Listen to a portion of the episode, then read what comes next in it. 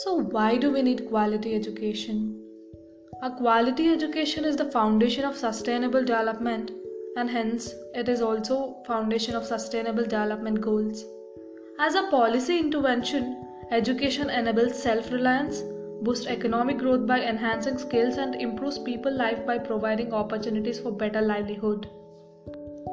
The Sustainable Development Targets for ensuring the completion of primary and secondary education for all boys and girls and also it guarantees to provide equal access of opportunities with quality technical and vocational education to everyone. Policy interventions will require improving access and quality as well as addressing relevant obstacles such as gender inequalities, food insecurity, and armed conflict.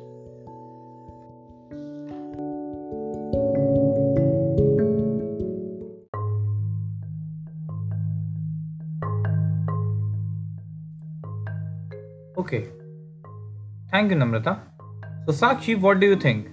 Through education, people can get better jobs and have better lives?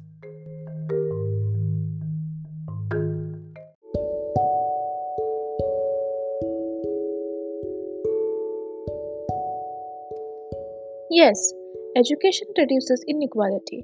Using data from 114 countries in the 1985 to 2005 period, one extra year of education associated with the reduction of the Gini coefficient by 1.4 percentage points.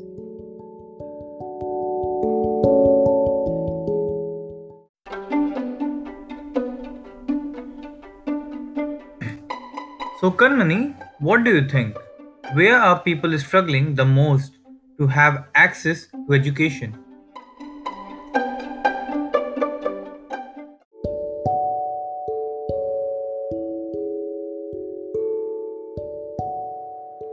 More than half of children that have not enrolled in school live in sub Saharan Africa, which makes it the region with the largest number of out of school children in the world.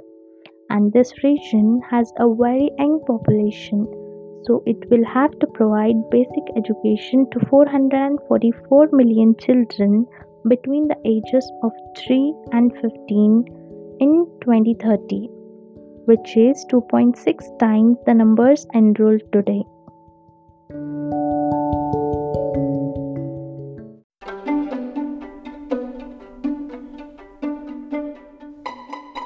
Coming back to you, Sakshi, do you think there are groups that have a more difficult access to education?